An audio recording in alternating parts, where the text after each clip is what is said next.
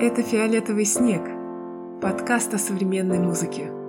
И мы его ведущие – Ирина Севастьянова и Марат Ангельдеев. В каждом выпуске мы обсуждаем темы истории, которые интересны нам и которыми мы хотим поделиться с вами.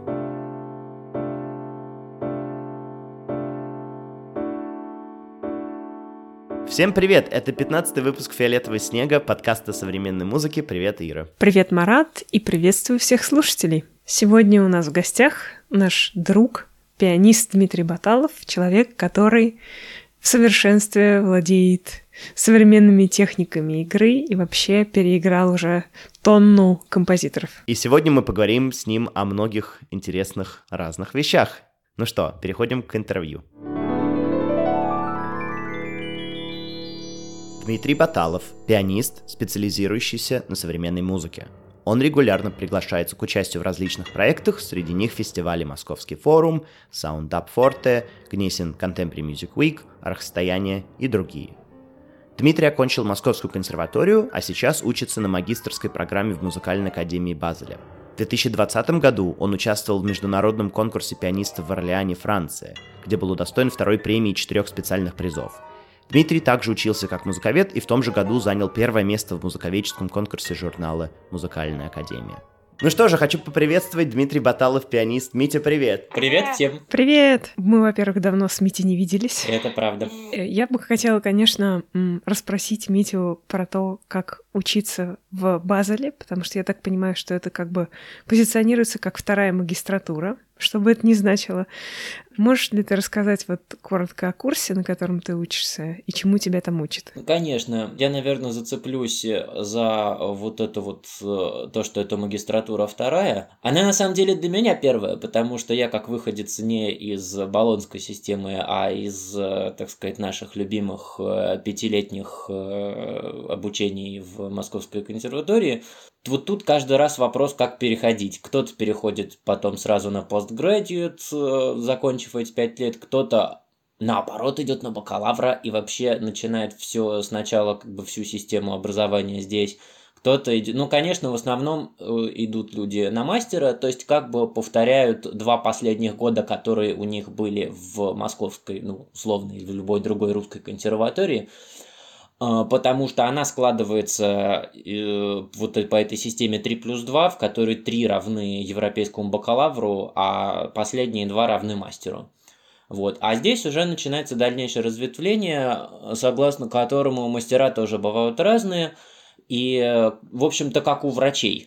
Э, первый мастер обычно, вот эти вот первые два года после бакалавра, они еще более общего профиля, то есть ты просто продолжаешь обучение на своем инструменте или дирижированию, или пению, а дальше ты можешь углубиться в какой-то э, более специфический репертуар, если у тебя есть такое поползновение, желание, возможность. И для этого существует вот этот вот так называемый мастер in specialized performance или там specialized что угодно.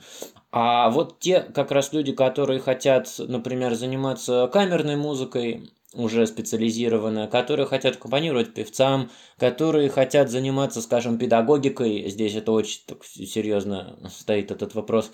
Э, и отдельный диплом для этого есть. И вот, наконец, та программа, на которой я сейчас обучаюсь, это те, кто хотят обучаться именно исполнению современной музыки.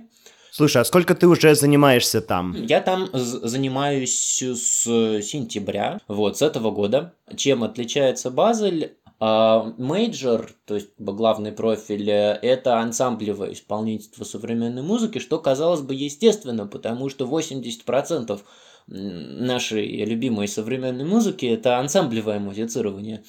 А все остальные места это, в общем, сольный мастер, на котором у тебя есть уроки по твоему инструменту, заточенные на современный репертуар.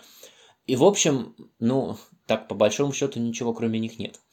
Вот. И Базель и вот места, где организовано также, отличается очень позитивно в том плане, что твое базовое существование – это взаимодействие с другими людьми. Это такой ансамбль, который регенерируется немножечко вот так вот с каждым годом, потому что два года – это, в общем-то, небольшой срок, и каждый год приходят в среднем, ну, как я понимаю, 5, 7, 8 человек. Вот у нас на втором курсе сейчас ребят 5 точнее девушек у нас так распределилось, что на втором курсе девушки только, а на первом, значит, мальчики у нас 7 человек. То есть вот 12-человековый такой ансамбль из разных инструментов. И если кто-то хочет, скажем, добавить к этой обязательной части студенческой жизни еще и сольные какие-то проекты, играть сольный репертуар, то это можно легко сделать. Это все, в общем, зависит только от твоего желания. Э, можно взять педагога по сольному инструменту с классической кафедры, то это вообще будет прекрасно, вы будете проходить с ним сольный современный репертуар, и вот это ты можешь регулировать. У нас обучение, оно как бы организовано, у нас нет лекций, на самом деле, то есть э, есть возможность взять кучу факультативов э, и просто какое-то совершенно нереальное количество, скажем, вещей, связанных с движением, там куча видов йоги, видов танца современного, старинного, какого хочешь. Помимо этого куча лекций, там, от самых базовых, которые нам нужны, там, типа эстетики или электронной музыки, э, джаз есть, понятное дело, на каком-то ознакомительном уровне, хотя есть и отдельная часть академии, которая занимается только джазом. Э, но вообще вот база, она состоит не из лекций, а как бы только из практики, которая заключается в поступающем каждый месяц проекте, который может быть либо просто, в кавычках, концертом какой-то программы э, концептуальной э, современной музыки, камерной, э, может быть каким-либо театральным проектом, перформансом, постановкой, чем угодно, может быть импровизационной какой-то историей во взаимодействии с ребятами, которые учатся на импровизации, может быть чем угодно, но это какое-то твое исполнительское или перформативное действие, заключенное в проект, которых на год 8. А, обязательно участвовать в половине. Ну, я участвую во всех. В общем, решил первый год, что бы надо посмотреть, чего это стоит. Если это не так трудно, то, в общем-то, чего два года пролетают очень быстро, поэтому как бы нужно брать э, по максимуму. Как насчет плюсов и минусов? Какие-то есть очевидные плюсы и очевидные минусы вот в сравнении? Э, наверное, мне проще начать с очевидных минусов, потому что их мало. Э, очевидный минус – нет общежития. Вот я человек, скажем, не с большим грошом за душой, поэтому для меня это минус. Э, вот, это, конечно, можно даже этот минус обернуть в плюс и сказать, что да, это там школа выживания, э, учишься сразу там искать, снимать, э, что угодно, потом живешь все-таки как-никак сам, и это тоже превращается в плюс, но нет, есть проект общежития, его реализуют, по-моему, году к 2035 му вот, поэтому я при всем желании себе столько мастеров тут не наберу. 22-я магистратура. Вот, а во, все, во всем остальном тут придется перейти к плюсам. Э, ну, во-первых, вот я, я, для меня совершенно вот первый месяц или первые два, или первые даже, не знаю, я только сейчас потихонечку привыкаю к ситуации, когда ты можешь не иметь дома инструмента, нет, в общем, ну, 99% нет никакого сценария, при котором ты не можешь заниматься в академии потому что рассчитывается очень конкретная нагрузка по тому, сколько студентов принимается каждый год, сколько классов имеется, сколько инструментов имеется, как это все взаимодействует. Помимо того, что вообще система как бы онлайн-записи, э, квот по времени, это все тоже прекрасно, это все присутствует, и ты вот, вот этой проблемы, что тебе где-то там негде заниматься или негде записать что-то, ее не существует.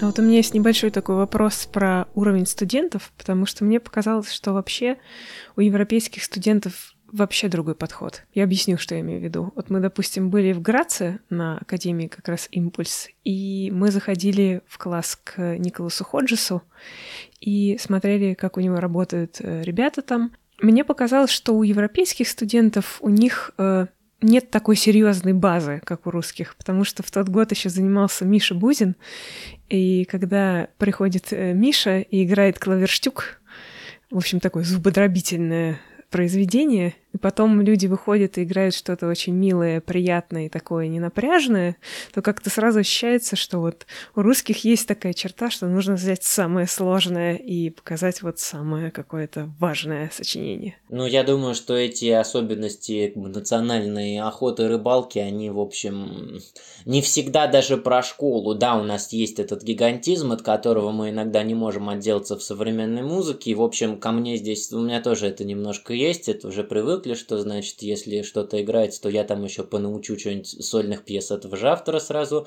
То есть вот это вот, да, это очень знакомо, но это как бы не плюс, не минус, это просто есть. А что касается базы, да я бы не сказал, что сейчас у нас в России э, такая вот, знаешь, вот такой крепкий средний уровень инструментального владения, вот такого безотказного и независимо от места, из которого человек происходит, тоже, в общем, исключение, которое результат того, кому человек попал учиться с детства. Если попал, то да, просто поскольку страна больше, и поскольку еще остатки от какой-то советской распределительной системы лучших кадров в худшие места остались, то просто шанс у человека из ниоткуда попасть к тому, кто может научить, он немножко больше. А здесь, несмотря на то, что все близко, а, но вот так по моим наблюдениям, вероятность того, чтобы человек с детства попал к нужной бабушке, которая научит его правильно пальчик от клавиши поднимать и не зажимать в, там, где не нужно этого делать, а, она, в общем, как минимум такая же, а зачастую ниже. С другой стороны, у них совершенно другой подход, они не завязаны вот эти зубодробительные занятия на какой-то конкурсные вообще подвиги с пяти лет. Тоже многие в это попадают, но это не, то, это не часть системы. Это уже там зависит от желаний родителей или каких-то амбициозных педагогов, которые тоже везде есть. Но в целом они, конечно, существуют более свободно, они не занимаются столько, сколько бы ожидали у нас, и они от этого набираются совершенно другого. Они набираются каких-то открытых ушей, они набираются каких-то впечатлений о чем-то, кроме своей клавиатуры. С другой стороны, они могут действительно что-то на клавиатуре не уметь, что потом приходится компенсировать, и уже насколько это можно компенсировать в более взрослом возрасте. Это всегда две стороны. Но сейчас, с учетом вообще вот тенденции того, как мы стали все потихонечку играть э, с каждым Новым годом, я бы ценил больше вот эту вот открытость ушей которая есть, mm-hmm. и доступность э, самого разного материала внутри институции. То есть это не значит, что если ты учишься вот даже в какой-то там, школе музыкальной обычно, вот при академии у нас же музыкальная школа существует, детки, в общем, они шуруют по зданию академии, у них там свои классы. У них есть сразу доступ, может быть, их никто сильно не провоцирует, не заставляет, чтобы все было посвободнее и по помягче. Но у них есть доступ к очень многим вещам, и если повезет ребенку, и так сложится, что он наткнется на какое-то такое впечатление, которое ему у него отложится, у него не будет вот этого вот диссонанса, что мне нравится что-то, что у нас вне системы. Мне нравится какая-то не та музыка. И это нельзя показать своему преподавателю, потому что он скажет, не трать на это время, иди Чайковского поучи. Чайковского тоже все, все, все учится, все прекрасно. Вопросы обычно с другой стороны. Но а, тут говорю, мы вряд ли можем стремиться к какому-то идеальному обществу, где ребенок свободен, делает все, что ему нравится. Это еще в какую-то программу заключено, и еще его учат все технологии так, чтобы значит, э, игрались в 18 лет 24 тюн Шопена, не вставая со стула. Ну, такого не бывает. Мне просто интересно, может быть, я продолжу тогда эту тему с уроками. А как устроены уроки? То есть как вы работаете? потому что, ну вот мой опыт такой работы э, со студентами, которые исполняют современную музыку, он больше сводится к тому, что вот тьютер, который приходит, ну и у меня и проекты такие краткосрочные, в общем, э, то есть там нужно быстро как-то освоить приемы. Он, в общем, сводится к приемам в большей степени, к тому, вот как это сыграть технически, как в этом освоиться, а как у вас строятся уроки? У нас они отталкиваются от того, что люди, которые поступают на эту программу, они, в общем, не начинают играть современную музыку на ней, а они уже имеют сколько-то годичный опыт исполнения этой музыки и первоначальное знакомство с новыми техниками игры на инструменте, с эстетикой того, какая музыка, даже там уже, понятное дело, 50 лет назад, но какая она сегодня может быть. А, как я уже сказал, поскольку профиль это ансамблевое исполнительство, то профессора, которые преподают, э, понятное дело, что невозможно иметь профессора, который бы играл вот на всех инструментах.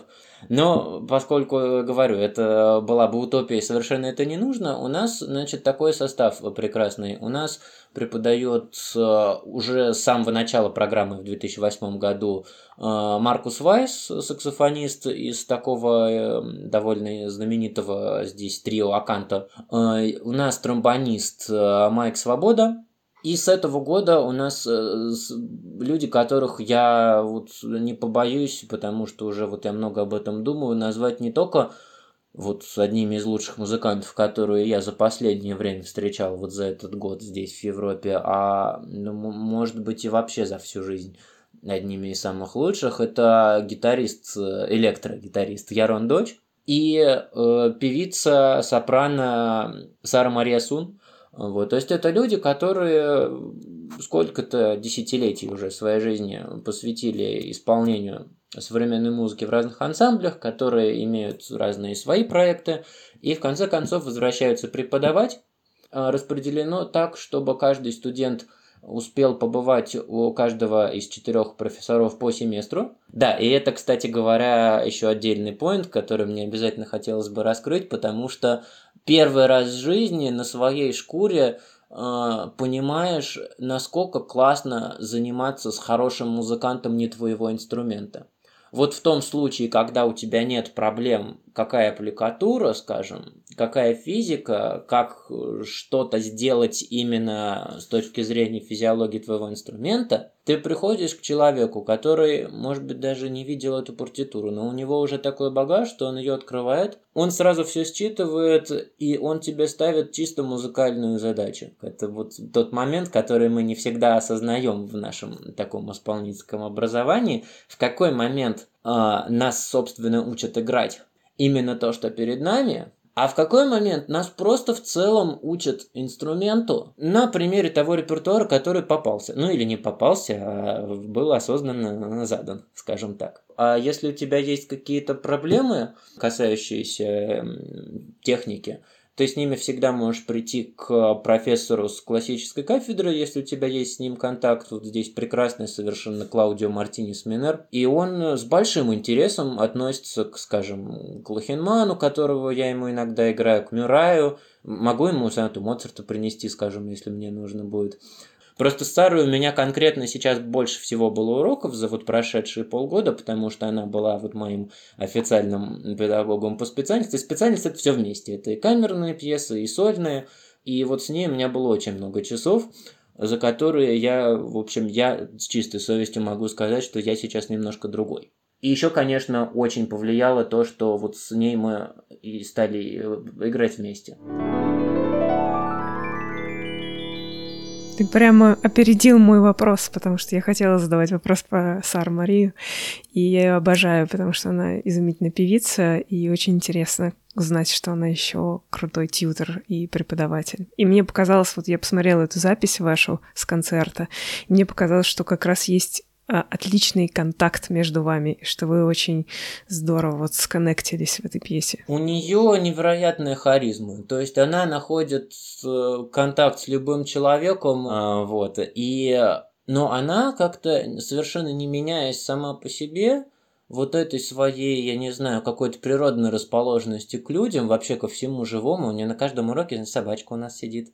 Такой пуделечек прекрасный карликовый, который участвует, который реагирует по-разному на музыку. Вот, она как-то сразу к себе располагает, и а когда вместе с тобой начинает что-то, вот вы начинаете репетировать, ты просто понимаешь, что у тебя сзади вот этот каток уровня, просто вот этого повседневного, казалось бы, будничного, вот этого репетиционного уровня, к которому ты уже привык за всю жизнь, он тебя просто вот, вот по этой лестнице вот так вот затаскивает выше, чем ты можешь сделать.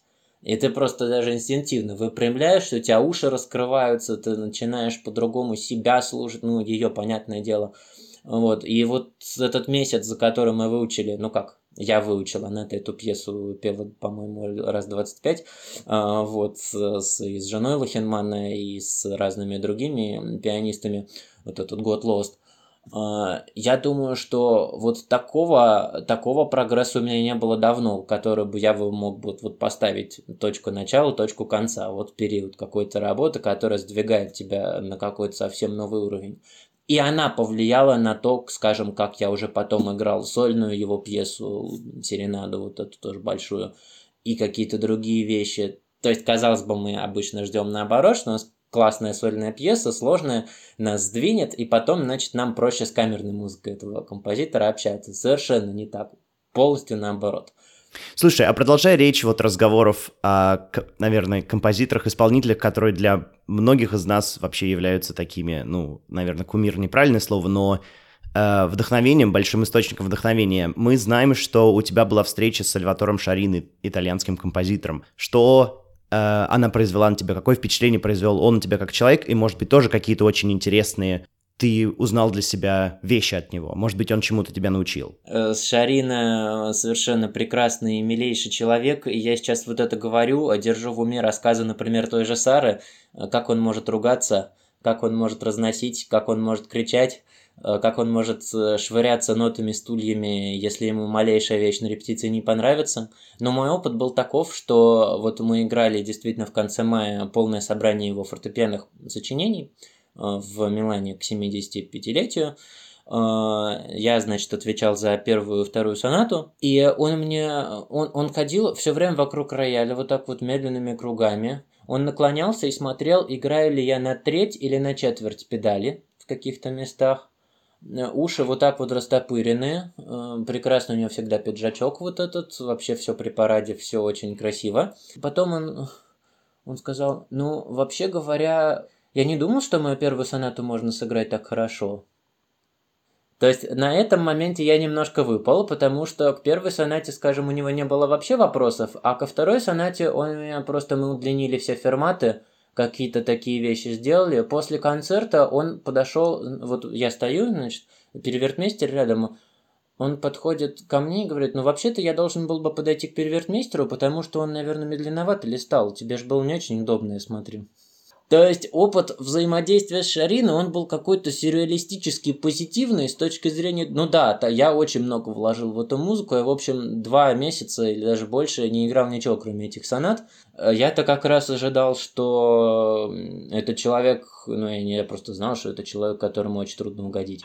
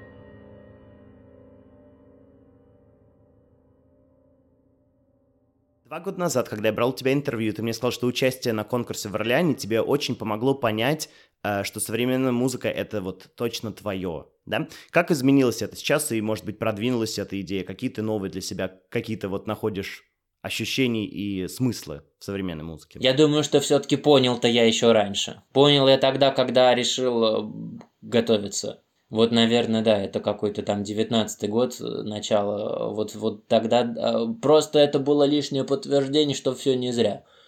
И что вот этот, э, что input всегда имеет output, если он настоящий. Вот это был про, про, про вот какой-то так, какую-то такую вещь.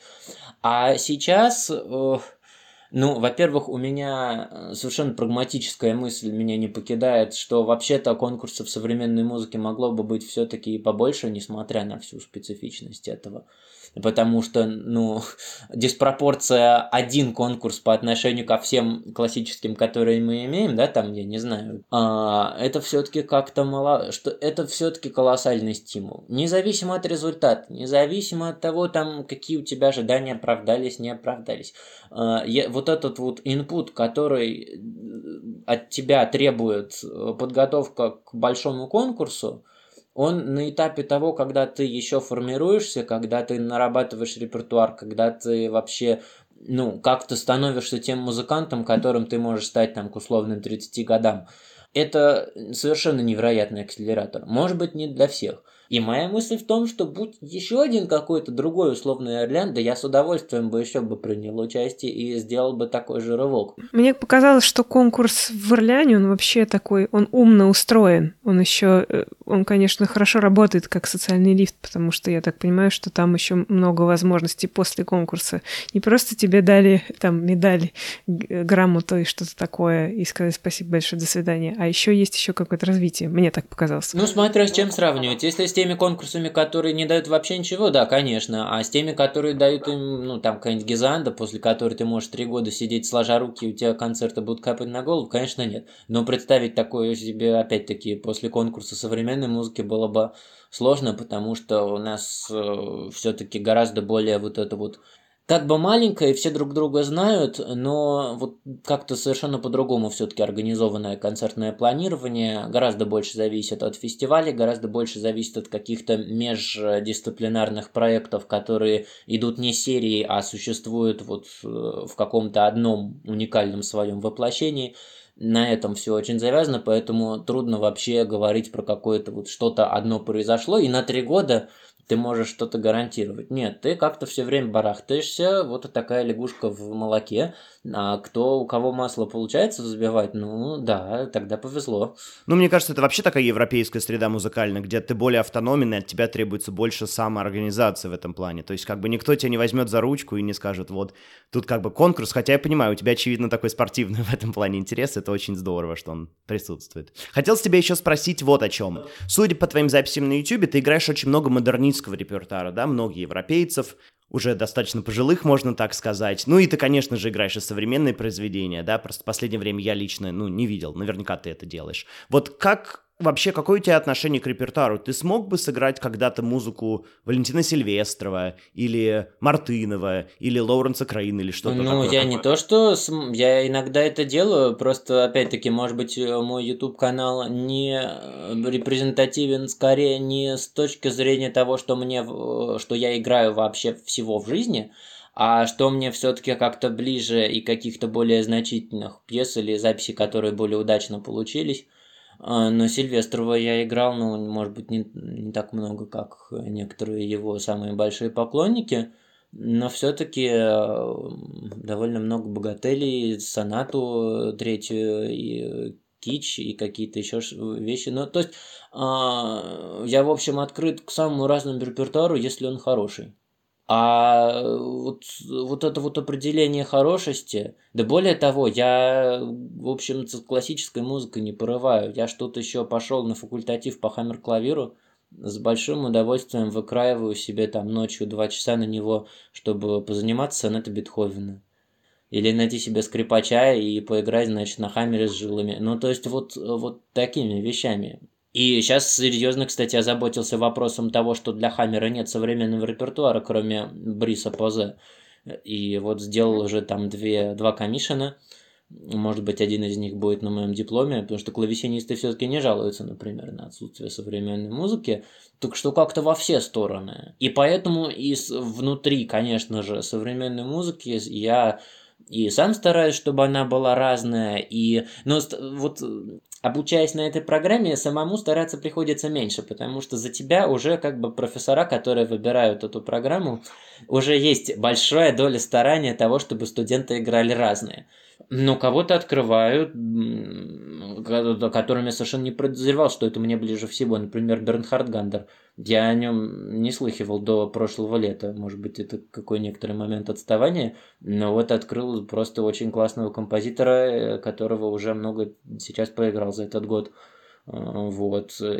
а кто-то не меняется уже годами. Лохенман, Фурер, Марк Андре немножко я его переиграл ну, как собственные мира. Но, но это все как бы вещи, которые всегда с тобой. Это их, э, если прям вот честно с ними соприкоснулся и копнул, они потом всегда с тобой. Ну, здорово. Мы тогда будем ждать следующих записей твоих, совсем разных, да, разных композиторов, разных исполнений. Обязательно мы прикрепим ссылочку на твой YouTube-канал, чтобы наши слушатели тоже могли насладиться этой музыкой, твоей игрой. А, ну, мы, по-моему, еще вот не спросили, э, так, может быть, коротко про все-таки взаимодействие с электроникой со всякими, может быть, синтезаторами а, и вообще разного рода мультимедиа а, практиками. Как тебе в этом живется? А, мне живется в этом очень хорошо, если, во-первых, э, имеется, ну, все-таки, если это что-то какая-то очень сложная лайф электроника или что-то еще, достаточная поддержка со стороны, потому что я так именно целенаправленно только в э, электронные дела никогда не погружался, и, в общем, жалею, что не взял сейчас себе факультатив основы электронной музыки, потому что оно как-то совсем там по расписанию не выходило, но, в общем, решил, что он идет год, и поэтому во второй год можно будет это компенсировать. А, ну, в общем, с тем, чтобы заиметь поддержку здесь э, со стороны ребят, которые учатся конкретно на этом направлении, или профессоров электронной студии, вообще нет никакой проблемы, если ты играешь что-то со сложной электроникой. Но опять-таки, всегда вот у меня такой критерий, я, если это пьеса электронная, я смотрю на то, что там остается, если убрать всю электронику. Вот если у меня вопросы к тому, что композитор делает со звуками, и некоторое подозрение в том, что он прячется за электронику, если это только электроника, это саунд-дизайн, если это электронная пьеса, ноль вопросов. Это, это другой, другой принцип композиции, это вообще все другое.